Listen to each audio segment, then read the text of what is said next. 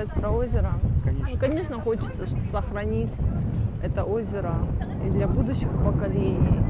Я думаю, что это основная задача должна быть. Вот говоря о экологии Махачкалы, да, я думаю, что это должно быть приоритетно и для администрации, и для администрации города, и для администрации республики, и для каждого жителя.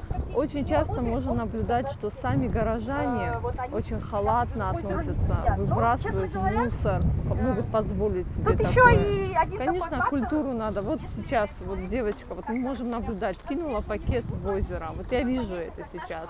Меня это огорчает. Вот это меня огорчает.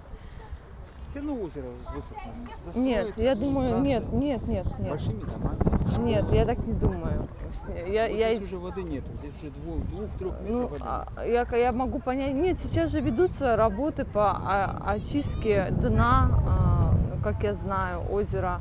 Я думаю, и воду надо, конечно, если она за- высыхает, надо какие-то меры предпринять. Наверное, есть люди, экологи, которые лучше меня разбираются конкретно в данном вопросе. Но я уверена, его не оставят так высыхать. Ну, вот эти незаконные стройки, конечно, надо бы снести. Их никто не снесет. А, Я, правда, не знаю вот насчет статуса, есть у них все документы, но надо что-то делать, потому что это недопустимое близко расположение к озеру вот этих построек. Об этом ну, часто мы говорим все, да, но хочется тоже конкретных каких-то действий. Спасибо большое.